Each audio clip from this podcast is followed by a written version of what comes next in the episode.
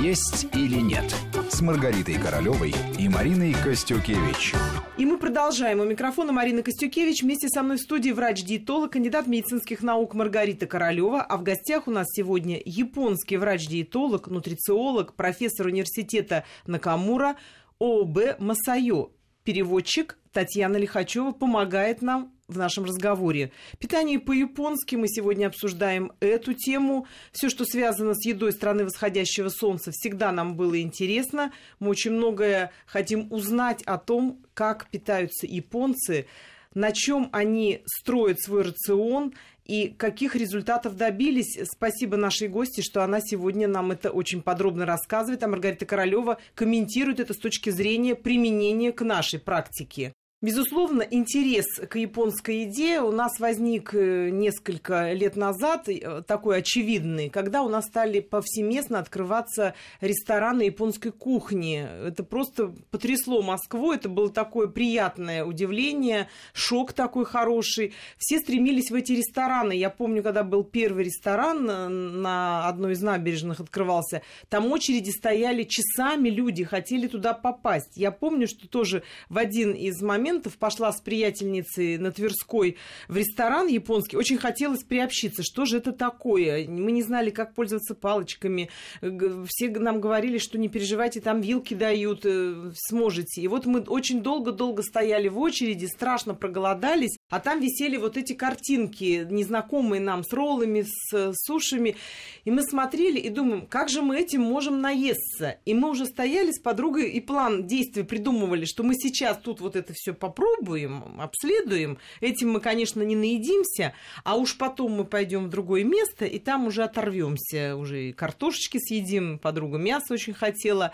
Каково же наше было удивление, когда мы попали таки в этот ресторан, когда мы все попробовали, мы просто объелись. Хотя, казалось бы, это были самые обычные продукты, которые в любом японском ресторане, они были действительно маленькими, крохотными тогда оказались эти роллы. Но мы очень сытно поели, наелись, и вот это было одним из первых таких потрясений, впечатлений. И в этот же период очень многие стали, что называется, садиться на японские диеты. Вот это было повальное, модное увлечение э, вот Японии люди хотели понять, как можно вот так есть и не поправляться, потому что у всех образ японца как худосочного человека. И тут же, естественно, в интернете появились так называемые японские диеты. Утром встаете сухарик с водой, в обед сухарик с листьями и кофе, вечером э, снова сухарик и порция риса. Вот примерно такой рацион. Всем казалось, что это именно так едят японцы. Многие пытались следовать этим правилам, правилам. Вот я помню, что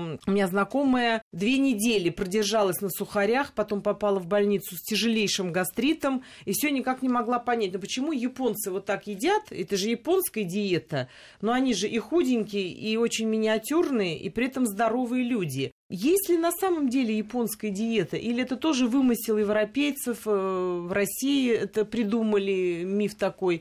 Или есть основа какая-то? Есть вот в диетологии японское понятие японская диета. Что тогда в нее включено и что разрешают диетологи есть своим пациентам?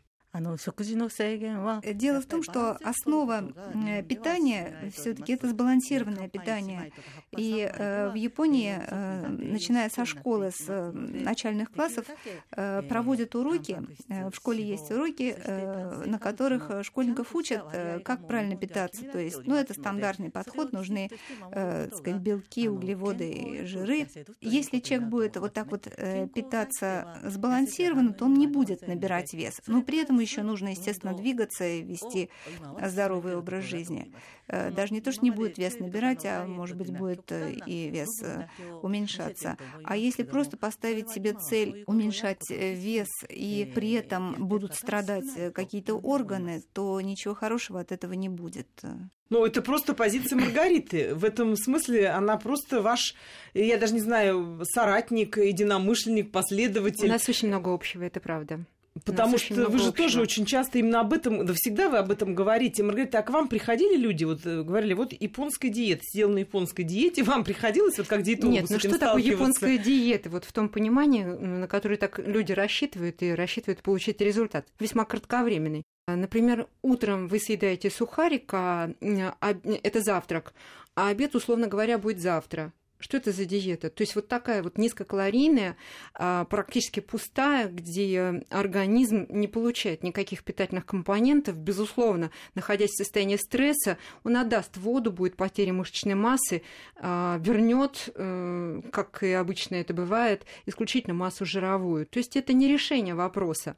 А попробуйте питаться, как японцы. Вот попробуйте хотя, хотя бы две недели. Вот эти небольшие порции, разнообразие еды, минимум фруктов. Откажитесь от хлеба. В качестве источника сложных углеводов возьмите тот же рис. Сочетайте его с овощами. Ешьте рыбу свежую или морепродукты, но желательно только днем, потому что, конечно, а, поступают они на наш рынок очень изрядно присоленными. А, питайтесь 6-8 раз в день. Вот представляете, вот если вы, вот кому удавалось э, быть в Японии, едете вы, например, из Токио в Киото. Конечно, наш согражданин э, будет читать, допустим, какую-то интересную для себя литературу, а японцы будут перекусывать. То есть они берут ланчбокс, такая коробочка, как прямоугольник небольшой толщины. Открываете эту коробочку, и там условно 36 ячеек – в центре лежат две э, очаровательные палочки японские хаси. И вы начинаете перекусывать. В ячейках малюсеньких находятся разнообразные продукты питания. В трех из них, например, а, маленькие креветки. Угу. В пяти из них кусочки риса, буквально меньше, чем чайная ложка. А, где-то немножко водорослей, где-то соевые бобы. И вот пока вы наиграетесь этими палочками, собственно, быстро и доехали и до Киоты, то есть до пункта. И до не пункта. голодно. Абсолютно не голодно, сытно, заправили себя полезной и энергией, и нет необходимости уже в пункте Б покупать какой-нибудь хот-дог, чтобы с голодухи быстренько его слопать. Поэтому ну, будьте бережны к себе, к своему здоровью. Благодаря такому подходу вы действительно будете здоровыми и долго жить. И вся японская диетология диетология, нутрициология в основном э, направлена на работу с людьми ослабленными, с недостатком веса, с людьми пожилыми, для того, чтобы максимально улучшить качество жизни пожилых людей и максимально продлить эту жизнь. И это задача государства, как показатель здоровья нации в целом. А что касается э, избыточного веса, Конечно, это продукт уже нашего времени в связи с тем, что происходит глобализация, интеграция разных видов питания в каждую из э, стран мира. То есть мы сегодня можем позавтракать, допустим, яйцом с беконом, французский луковый суп поесть на обед, испанские продукты покушать на ужин. Это, наверное, не совсем правильно вот с точки зрения подходов абсолютно здорового питания.